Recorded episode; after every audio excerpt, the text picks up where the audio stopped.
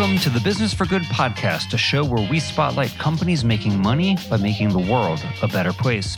I'm your host, Paul Shapiro, and if you share a passion for using commerce to solve many of the world's most pressing problems, then this is the show for you. Well, friends, welcome to episode 51 of Business for Good. This is a special episode because the guest holds many interesting titles for our purposes. Toni Okamoto is the founder of Plant Based on a Budget. She's a successful author. She's the creator and former co host of this very podcast. And oh, yeah, she also happens to be my wife. And Toni has a new cookbook coming out. This is her third cookbook entitled The Friendly Vegan Cookbook which is authored with Toni's business partner and friend, Michelle Cehn. Now, before you think this is just some act of nepotism to promote my wife's new book, which is certainly worth promoting, nepotism or not, as you'll soon hear, Toni has a fascinating tale to tell about her success as an entrepreneur. In this episode, we chat about what led Toni to leave the comfortable life of a paycheck and benefits to take a bet on starting her own company based on her passion helping people save money by eating plant based. With no outside investment, and just by bootstrapping with revenue that she has brought in, Toni has built her company into a powerhouse, providing jobs for six people plus herself and reaching vast numbers of people with a potent message about how to live more sustainably each day. It's normally taboo to talk about just how much money somebody makes, but Toni gets into the specific numbers here to offer precise details about her business's various revenue streams. So, if you have ever wondered how social media influencers actually make a living, and what their lives are like, including the barrage of both encouragement and criticism they receive online daily, this podcast will answer that plus a whole lot more. I now bring you the person in whose shadow I often live, my wife, Toni Okamoto. Toni Okamoto, it has taken us 30 episodes to get you back on to the Business for Good podcast. Welcome back. Thanks for having me.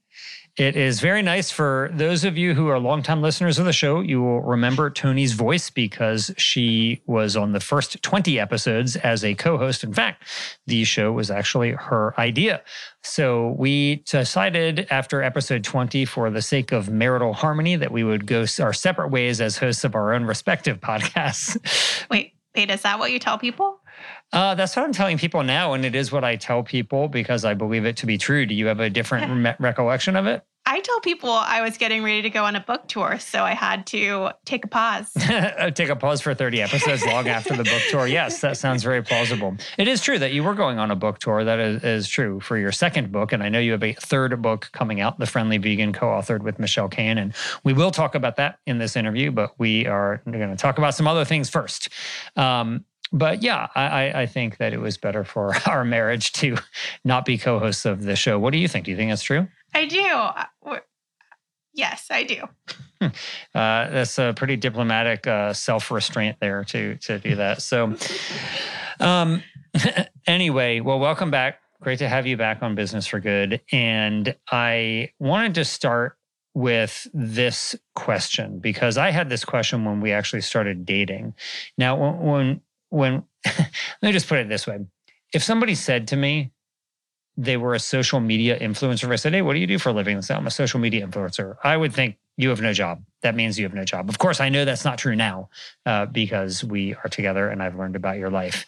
Um, but that's what i would have thought originally. And in fact you were making essentially no money doing this when we first met. So it would have affirmed my bias back then. But what do you tell people? Like even today what do you tell people you do for a living when they ask you well, you're not alone in thinking that being a blogger influencer is not a job because my parents said the same thing when I told them that I was going to leave a world that provided me with benefits to be a full time blogger. They said that's not a job.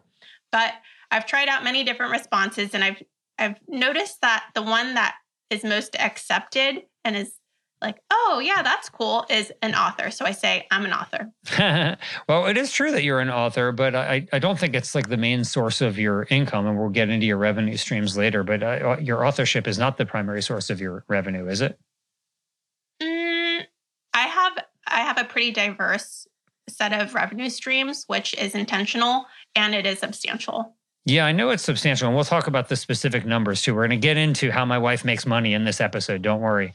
Um, but uh, it certainly doesn't seem to be the biggest use of your time um, from my own perception of what you do. I mean, when you're in book mode, it is, but most of the time you're doing other things. Like, what are you doing? Like, when, when I go to work, what are you doing all day? It doesn't seem like you're writing books all day. Well, besides baking cookies and playing with our dog, I, I, do spend a lot of time working on my books. I've been writing books since 2016 now. This is my third one. But in addition to that, I also manage a team of people and I work with brands in an ambassadorship program where I promote whatever they want, whether it's their newest product or how to use it or where to find it. I also uh, am a content creator. So I develop recipes, write articles, post on social media, and things like that. When you say you work for a team, how many people work at Plant Based on a Budget now? Right now, it's six in addition to me. Okay, cool. So there's seven people making money by from this brand, and you've never taken outside investment, right? This is all from the revenue streams that you're pulling in. Correct. Cool. Well, I can't wait to talk about how you have built this to a, a team of seven people, yourself included. But uh, before we even get there, you know, what do you tell people when, when people ask me like, what is plant based on a budget? Sometimes I struggle. I'm like, well, it's a website, but check out the Instagram account. That's where they're biggest. And then I'm like, oh no, actually, look at them on Facebook. Well, it's actually the name of her cookbook. Go out and buy plant based on a budget. The cookbook. What do you tell people? What's plant based on a budget? It's a variety of resources, including free recipes, meal plans, social media, a book, a podcast that help you become plant based on a budget. It's mm-hmm. for cost conscious people. So, how would you describe the mission of this company then? To help cost conscious people eat plant based without a worry. yeah, because a lot of people, when they hear plant based or they try it out, many times uh, you hear them saying, "Well, it just costs so much more, right? Like I don't have the the finances to be able to afford to go plant based." But I know from looking at your meal plans and from having participated in your meal plans before that actually uh, not only can it be uh, cost effective, it can really save you a lot of money. Like your meal plans, how much money um, are people saving? Like, what does it cost to get twenty five meals on there? It's about $25 a week for food to feed one person. Sometimes I've heard that people were able to feed two people on that $25 per week. So by per week, you mean 21 meals for $25? Correct. Yeah. So what's that come out to per meal? That's like a little over 20. So so you're basically saying you can eat a fulfilling meal every meal for a dollar twenty. Right. Wow, pretty impressive. Okay. Well, I, I have actually done the plant based on a budget meal plan and challenge. So I know that it, it is possible, but it has some snacks in there too. Is that included in there? We have a companion meal plan that is for snacks. Oh, okay. Uh, well, yeah, I thought it was meals plus snacks. Is that not right? It's three meals plus snacks. It is in addition to that. So uh, we say if you have an extra five dollars to prepare all of your snacks for the week, that's the budget. Ah, okay. Got it. So if I want to take five dollars out of our dog Eddie's food budget for the week, I can I can get some snacks myself. Okay, so that's the mission of the company. But how did this all get started? Like, I mean, when you were a kid, is this something that you cared about? Was it like you were thinking about saving money or eating healthy or anything like that? No, it has grown over time. I grew up in a family. Uh, well, to take it way way back, my take, take us back. my dad. Uh, was 19 when I was born and went to the Navy. And I lived with my grandparents. And my grandparents were retired. My grandma is full Mexican. My grandpa is full Japanese. And it was a real interesting experience growing up with the blend of both cultural foods in my life. Uh, and I enjoyed fresh food. I enjoyed what my grandma cooked from scratch. But when I moved over to my dad's house when I was 11, I lived the bachelor life with my dad. I ate hot dogs with canned chili. I ate frozen meals, ramen, instant ramen.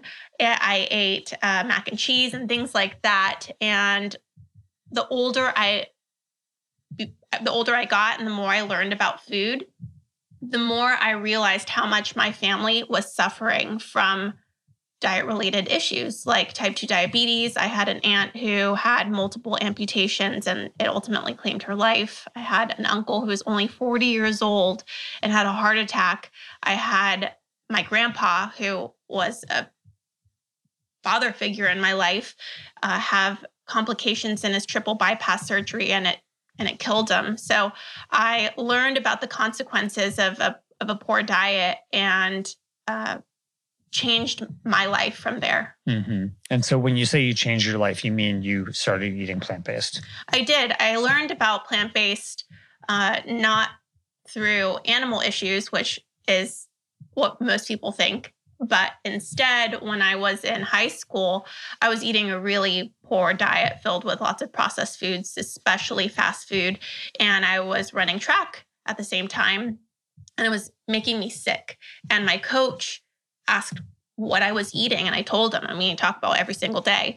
And he suggested that I cut back on fast food and that I cut back on red meat. So I started cutting back on red meat. And when I moved out of my parents' house, I became a full on vegetarian.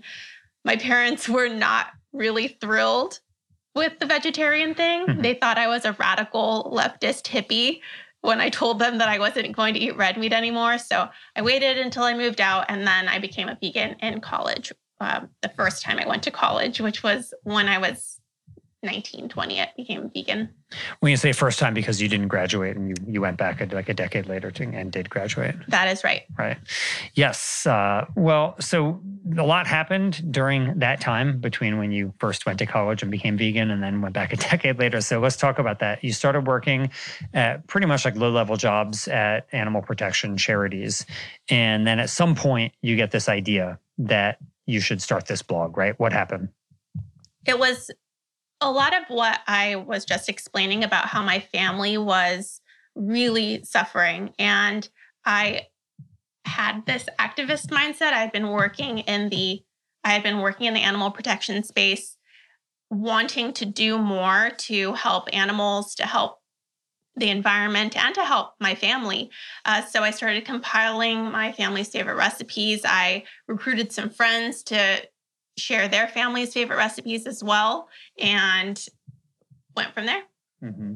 Well, when we met, um, the first time we met, actually, the first time we met, you informed me that we had actually met a few years earlier, and I had no recollection of it. Fortunately, I was honest and just said I had no recollection of it. But uh, I, I, remember digging my grave a bit. I think uh, you had said we had already met, and I.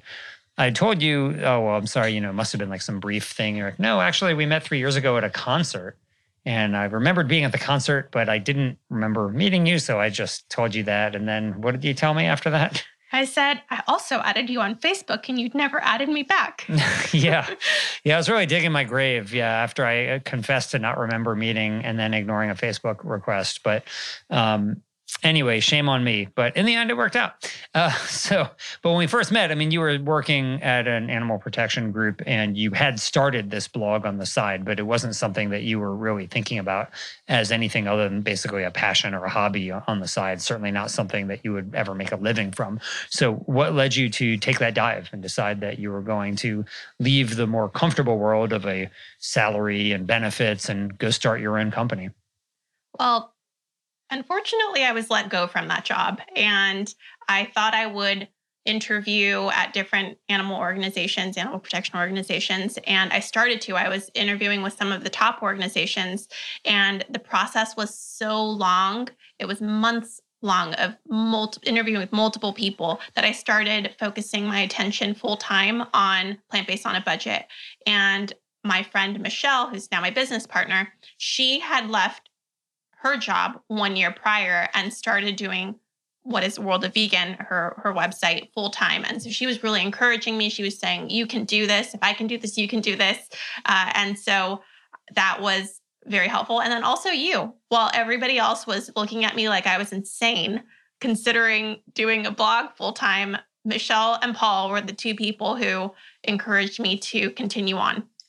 That is uh, very nice of you. I do remember encouraging you to do it, although I do think I also might have thought that you were insane. But uh, I thought, yeah, I, I, thought, why not give this a try? Start your own company rather than trying to work for somebody else's nonprofit organization. Why not make some money doing uh, good in the world? And, uh, you know, look at how far it's come now.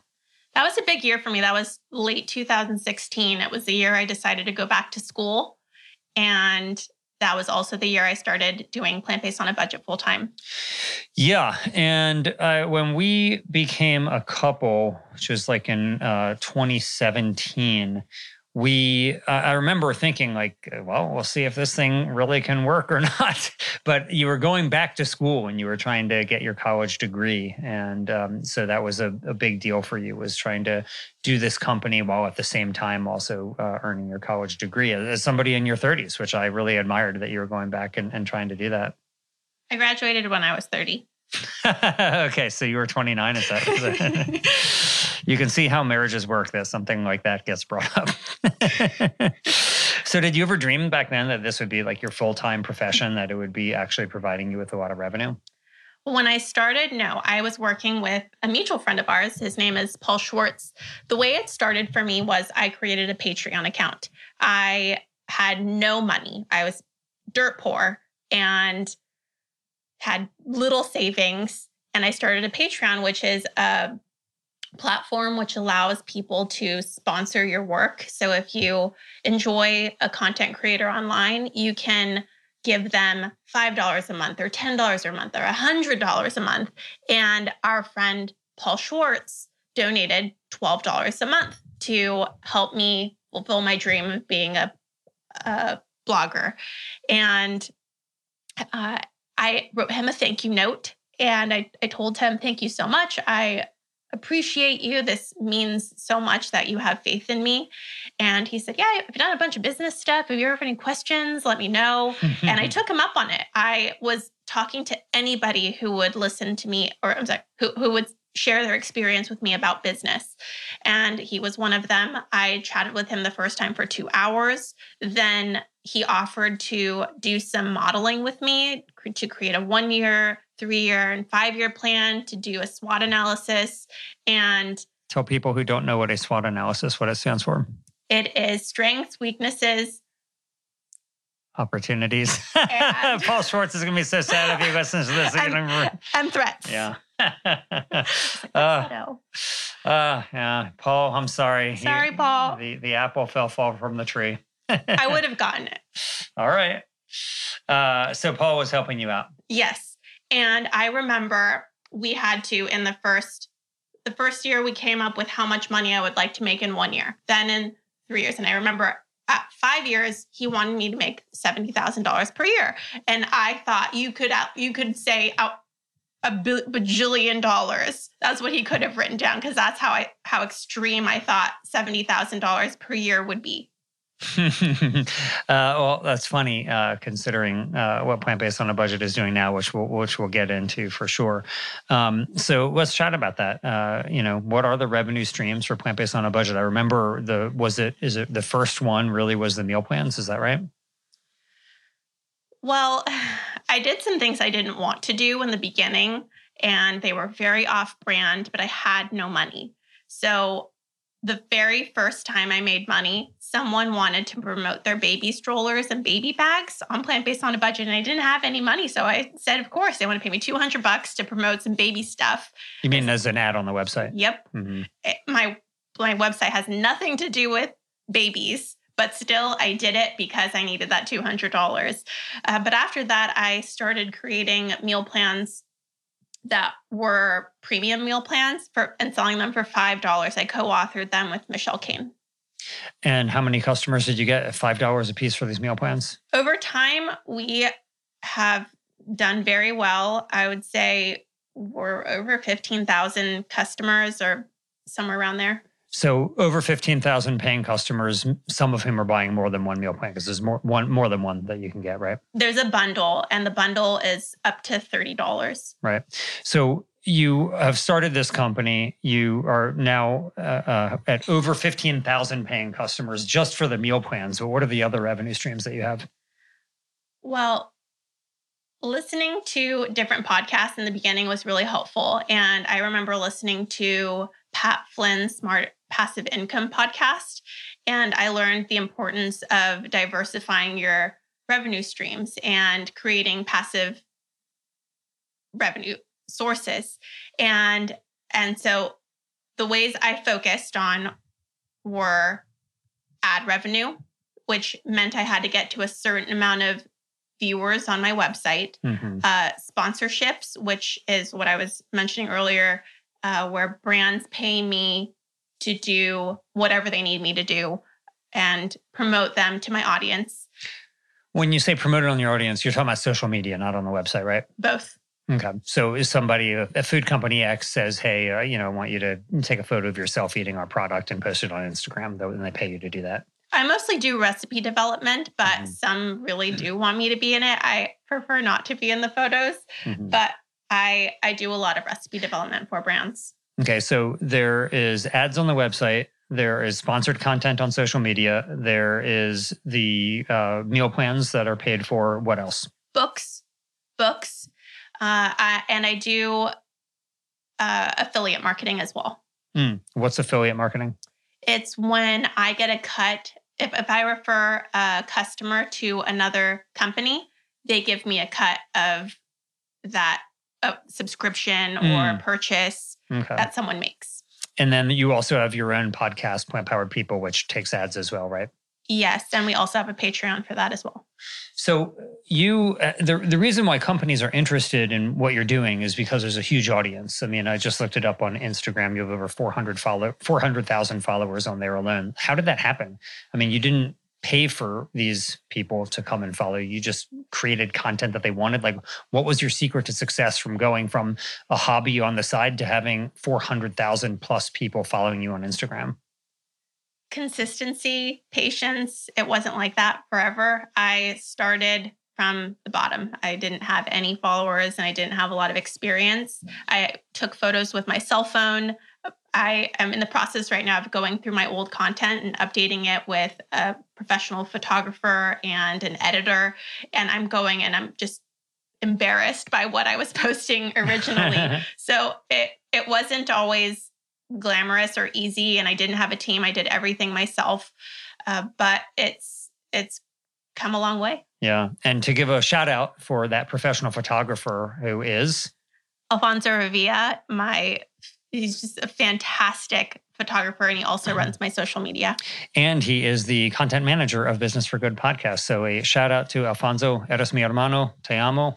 Y, uh, anyway, so we're definitely uh, now up to speed on all the revenue streams that you're bringing in, but let's talk about what kind of revenue for real, get down to the numbers. Now, I know for most people, it's taboo to talk about how much money you make. On Business for Good, though, we talk about the business of this. So when you talk about revenue, like for these books, you know, like how many, let- let's say you take your last book, Plant Based on a Budget.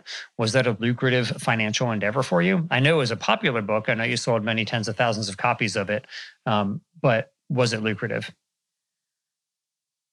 Oh, I, don't, I don't usually talk about money with people, uh, so this is Don't worry, it's just me. stepping into new territory.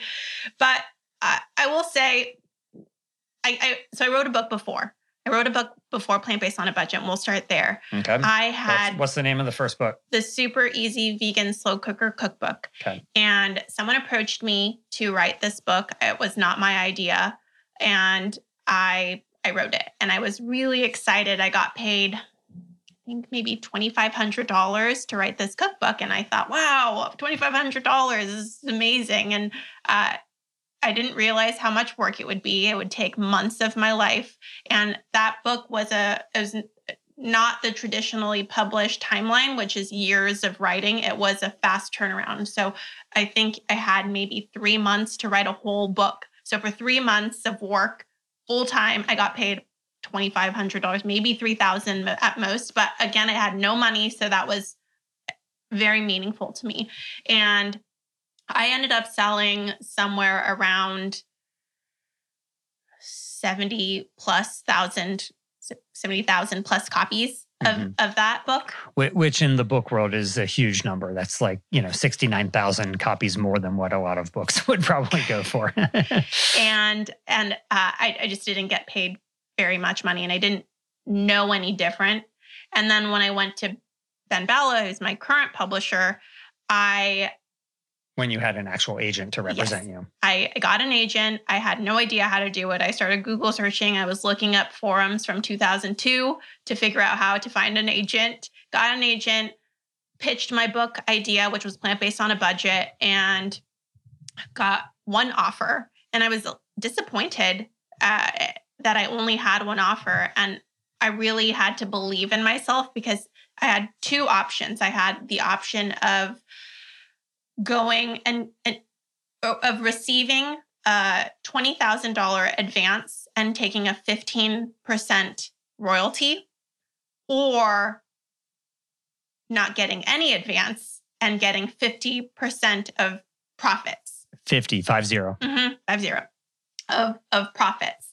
And I had to believe in myself. And, and the publisher, his name is Glenn, he said, you really have to believe in yourself. You have to think like a business person if you're going to take this option because it is going to be a lot of work on you to make sure that you are selling enough books for it to be the, the better deal than taking $20,000 up front. Mm-hmm. And I did it. I took a bet on myself. I said I I believe I can sell 100,000 copies. Mm-hmm. And I'm still working my way there, but it has proven to be good so far. I've only gotten one year's worth of money and I made about $57,000 in the first year.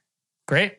So, in other words, if the listeners of the show want our dog Eddie to keep eating, go order a copy of Plant Based on a Budget right now get Toni above 100,000 books sold. Uh, well, that's great. And so then, but that's not your biggest uh, revenue stream, right? It's like it's a substantial, but not your biggest revenue stream from, uh, it was the sponsored content a bigger stream there? Yes. Right.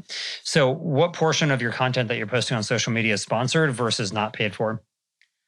Uh, I would say the majority is not paid for. Mm-hmm. I try to, um, I try to give one new free recipe per week. So I create a new recipe every week to post on Plant Based on a Budget, and we have sponsored posts maybe three times a month, maybe four. Oh, okay. Uh, so, but, so it's well more than the majority. It's yes, and that's on the blog. So on the blog we have a lot of free content, but on the on Instagram, I'll do Instagram stories where I'm talking to my audience on video saying, "Hey, check out this this new product. I'm at Walgreens and they have this awesome vegan new cookie."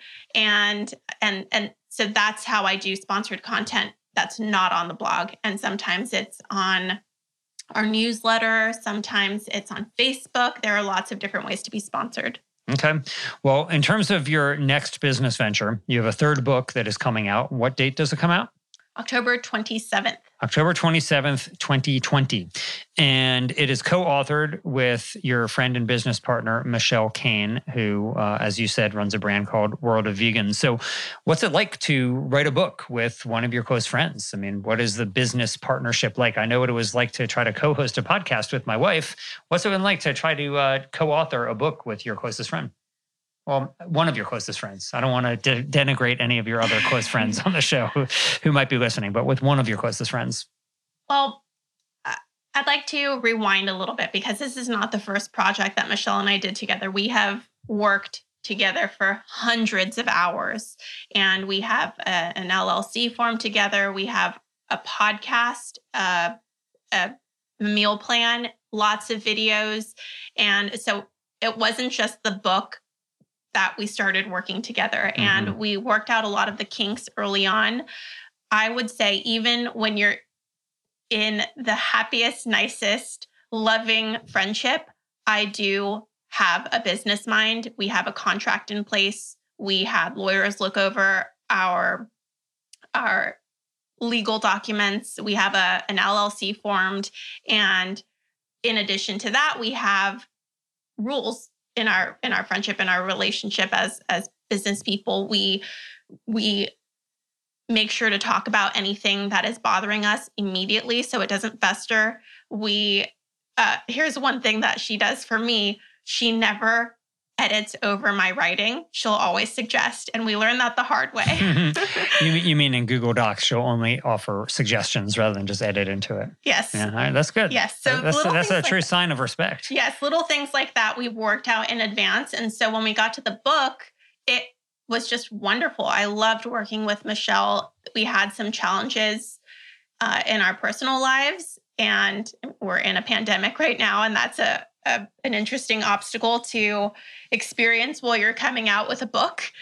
But it has been very wonderful, and I'm grateful for her for for everything she brings to the Friendly Vegan Cookbook and in my life personally.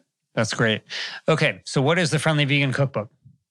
The Friendly Vegan Cookbook is the ultimate vegan cookbook. There's hundreds and hundreds. This is obviously by far the best one ever. Why is it so friendly? What makes it friendly? Well, one, we're friends. Two, we have a friendly approach to plant based eating. There are lots of different ways to communicate about eating a plant based diet, and we have chosen to be very enthusiastic to celebrate every meal that's plant based instead of saying it's an all or nothing thing. We welcome people where they are and clap for them when they choose a plant based meal. Mm-hmm. So the idea is that it's not necessarily that there's something inherent to each recipe that is friendly, but rather the verbiage in the book celebrating progress rather than expecting perfection. That's the friendly aspect of it. Yes, and then the the other part is we we believe that sharing food is one of the best ways to introduce people to the idea of vegan eating, vegan mm-hmm. lifestyle. And I've heard, we have both heard so many times that if I could eat this every day, then I would totally be vegan. And now they can because they're going to buy our book and it's going to be easier for them. nice. Okay. So when you released your last book, it was uh, right after we got married, and in fact, we said uh, we're not going to do a honeymoon because the book tour is is all consuming. So we didn't do a honeymoon. We still haven't. Um, and you went on a book tour, and my recollection of it is that you were traveling at least once a week to some city to do a morning TV station or something like that. Uh, what's it been like now, trying to release a book where you can't travel at all? What's the what's the publicity like? First, I'd like to give a shout out to my loving husband who I was married to for six days before I said, Peace out. I'm traveling every week for the next six months. So thank you for that. And then when I got home, I started writing the Friendly Vegan Cookbook, and I just appreciate all the love and support that you constantly give me. So there's that. Uh, but to answer your question, I ha- Michelle and I have had to be really innovative and look for virtual opportunities. We've invested a lot of our time in podcasts. Uh, we have a wonderful person who's pitching us. To, you mean pitching yourselves to other podcasts, not in your own podcast? Right. Yeah. We have a wonderful person who's pitching us uh, to different podcasts, different Instagram live opportunities. Uh, I have a publicist who is um, fantastic. She has already gotten us, I think, nine TV segments for this book launch that are all filmed remotely from our kitchen. yes. Yep.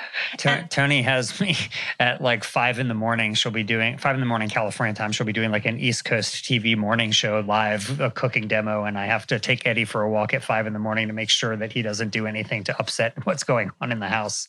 Yeah, thank you for that too. and and then we're doing something that's really interesting, and that is relying on our friends who have platforms themselves. We have sent out a lot of copies of our book, and we're hoping that all of the people we have helped promote in the past will help promote us mm-hmm. this time.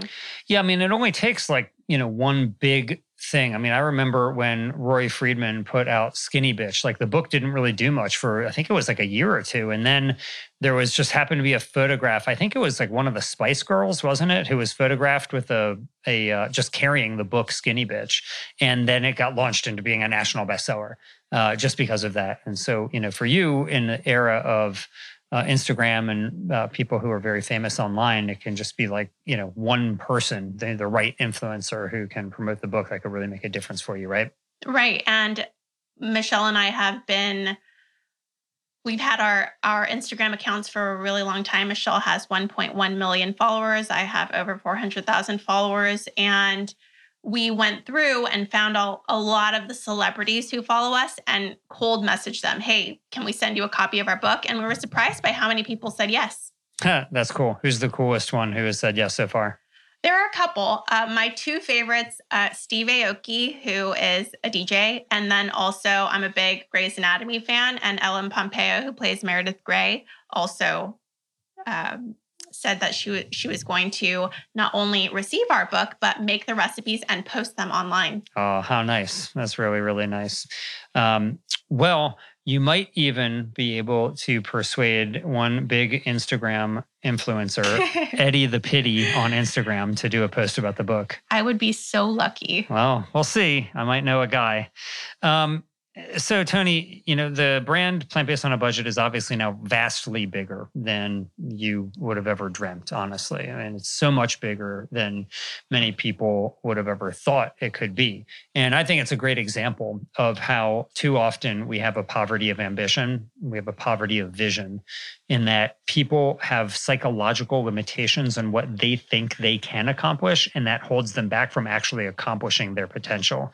And I've been extremely impressed by watching you build this company from nothing to something that now is employing six people. And you know, you look at many of the companies we have on this show, and they're raising millions of dollars in venture capital from investors, and they're not selling anything yet. I mean, many of them have really cool ideas, they're doing cool science, yet you have created a company that just bootstrapping with revenue. It's not like you were you know putting your own cash into it. It's just bootstrapping with revenue that you were making um, now is really a force and doing a lot of good in the world. So if this is bigger than what you would have imagined a few years ago what do you think about for your hopes for the company let's say a few years from now? Like where do you think plant based on a budget will be when we come back on the show in 2023 there's so much happening in social media, and I would love to explore all of the different ways to promote our content using social media platforms. I don't do much on Pinterest.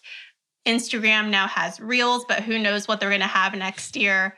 Uh, and who knows what social media platforms will exist? TikTok didn't exist last year, and now it's all the rage. So we're trying to keep up. If I had all of the money, I would invest more in the technology part, making sure that whoever is in that position would ex- explore to the max so that we can be creating the best content for people that's going to get them really inspired about plant based eating. Mm-hmm.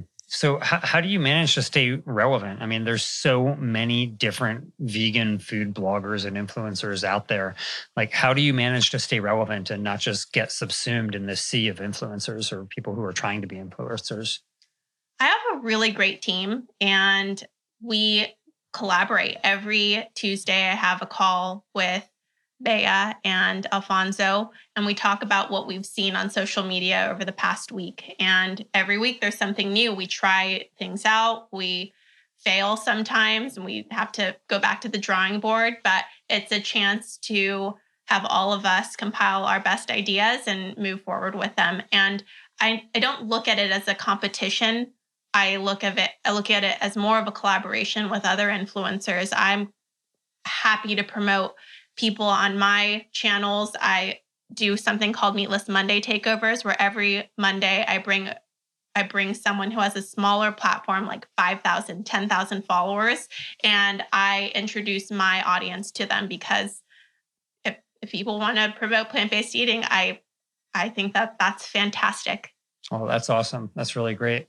So, how has your life changed? You know, from going from being one of those smaller brands that had very few followers to being uh, a larger brand now that has a lot of followers. I mean, I know in my own life, I mean, I've been in restaurants with you, people recognize you, people come up and ask me to take their photo with you. Um, uh, you know, people are commenting on you on social media all the time, both positively and negatively. Um, you know, like how has your life changed? In a variety of ways. Uh, most, mostly, I am much more private about my life because of the scrutiny. I feel like if I post that I was at this place or that I ate this thing or I went to this event, there's going to be someone who is going to criticize it. So I limit my personal appearances on on plant based on a budget and even on my own my own personal accounts like my own Instagram, my own Facebook and I've had to learn how to have thicker skin. I've been a really sensitive person my whole life and having to switch to they can say that and they don't know me. So it's okay. I don't need to cry about it or be upset. That's what are some of the things you're getting criticized for? Uh, most the most common thing is my voice. People really hate my voice, which is uh, I've heard that I need voice therapy. They can't listen to me because they hate my voice so much. My hands are ugly. My lipstick is makes me look like a prostitute. Um, you, that, that, that is an actual Amazon review on one of Toni's books. Somebody reviewed the book, and their only comment was on the lipstick uh, that she was wearing in the back author profile photo. What did they say? I said that made you. What, what was the word they used? Uh, oh, a street, streetwalker. A streetwalker, yeah. Streetwalker. My my very nice aunt Jackie, when she uh, heard about this, that there was a comment saying that Toni's lipstick made her look like a streetwalker, went and left an Amazon review for the book, saying, "Where can I? How can I find out the author's lipstick color? I need to get that for myself." yep. Uh, so that's a big way that it's changed. I used to post family photos and updates about my life pretty regularly that were public and now I hardly do that. And I would say I I don't live a, a fancier life at all. I get more free stuff, I guess, but mm-hmm. I don't take much of a salary from Plant Based on a Budget. I invest most of it back into the brand, which is really important to me to continue growing the business. And so I don't make much more now than I did when I started.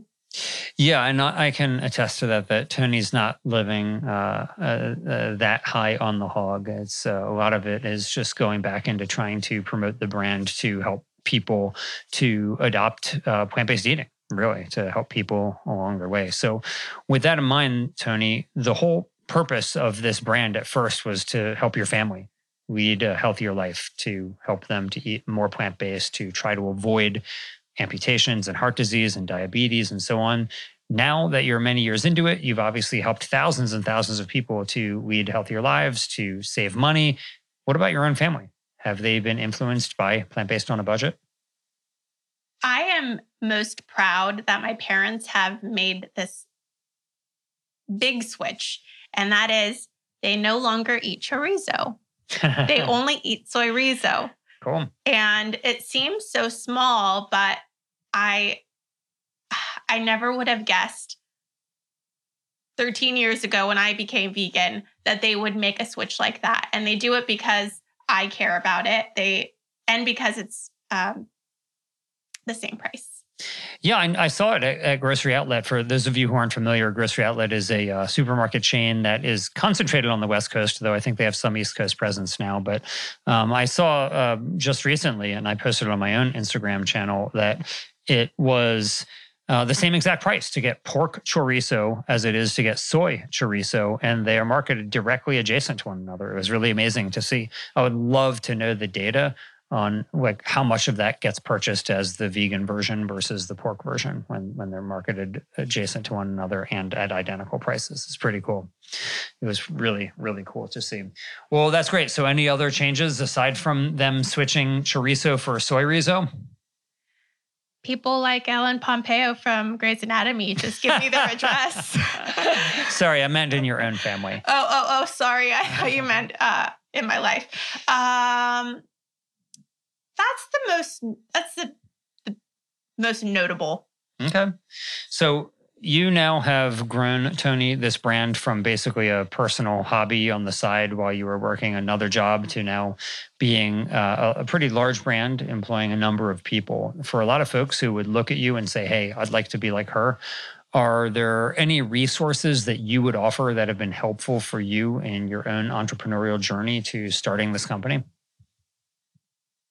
Yes, I would recommend first talking to everyone in your network who will discuss their own experience. Talking to Paul Schwartz was so pivotal in this. It, it turned me from a, a blogger to a businesswoman. And and so start there. I have enjoyed the Smart Passive Income podcast by Pat Flynn. I listened to the Startup podcast from Gimlet Media.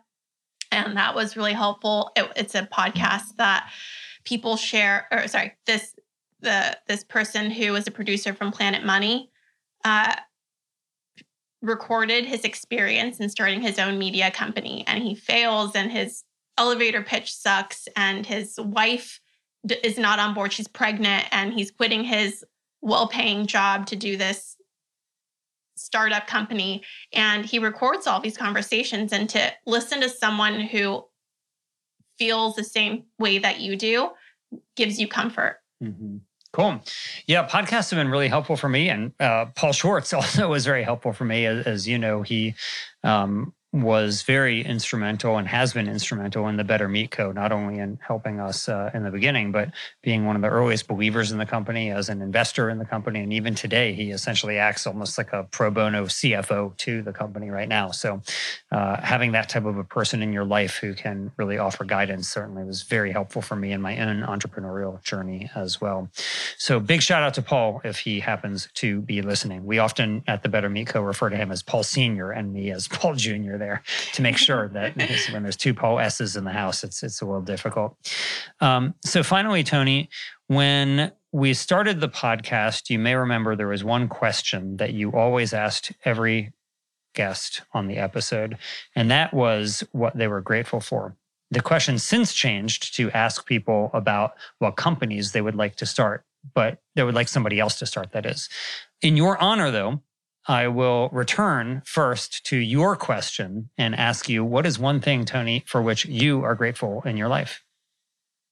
I'm really grateful to have an incredible support system. My husband, my dog, my parents, Michelle, my my close friends, everyone is always supporting me even if they disagree with my choice, even if it's I'm quitting a, a comfortable job to be very, very dirt poor. I remember that when I started plant based on a budget, I didn't have any money. So the way I hung out with my friends really changed. I couldn't go to dinner. I couldn't do anything that cost money. And so we would go on walks and we would make food at my house. And I really, really appreciate th- those people who helped me when I had nothing.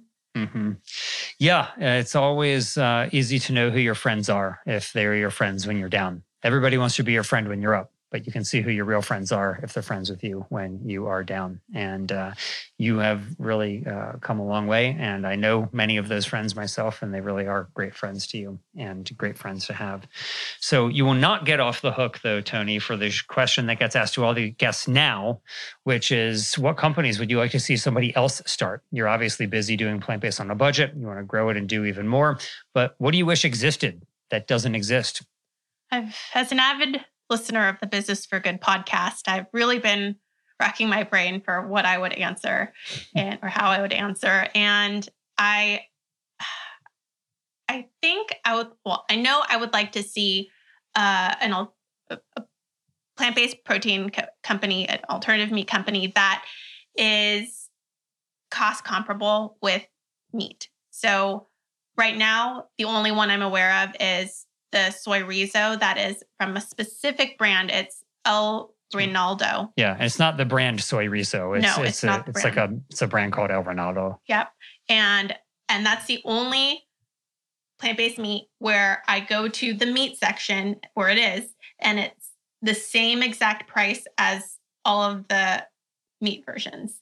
And so if I if I had one company, uh, I would like to see maybe a maybe a ground beef or or a chicken nugget.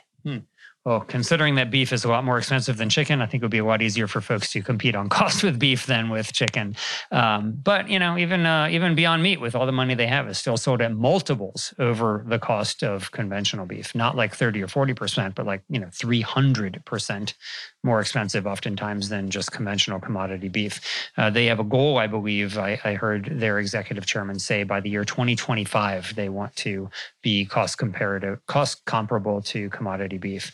Um, but you know, it's hard to get there, especially with the ingredients that are available to plant-based meat companies now. So, if you have a way to make plant based meat in a really inexpensive way, you Toni Okamoto is promising here and now that for free she will promote your brand on Plant Based on a Budget. That is the truth. I'll uh, do it. All right, you have it here. That's a lot of valuable free marketing for you right there from Plant Based on a Budget. So, Toni, the book is called The Friendly Vegan with you and Michelle Cehn as the co authors. Go out and order it now. You can get it where? Go to friendlyvegancookbook.com and you'll find all of your favorite book stores listed. Okay, very good. Welcome back to the Business for Good podcast, Toni. Maybe in another 30 episodes, we'll have you here again. Thank you for having me. Thanks for listening. We hope you found use in this episode. If so, don't keep it to yourself. Please leave us a five star rating on iTunes or wherever you get your podcast. And as always, we hope you will be in the business of doing good.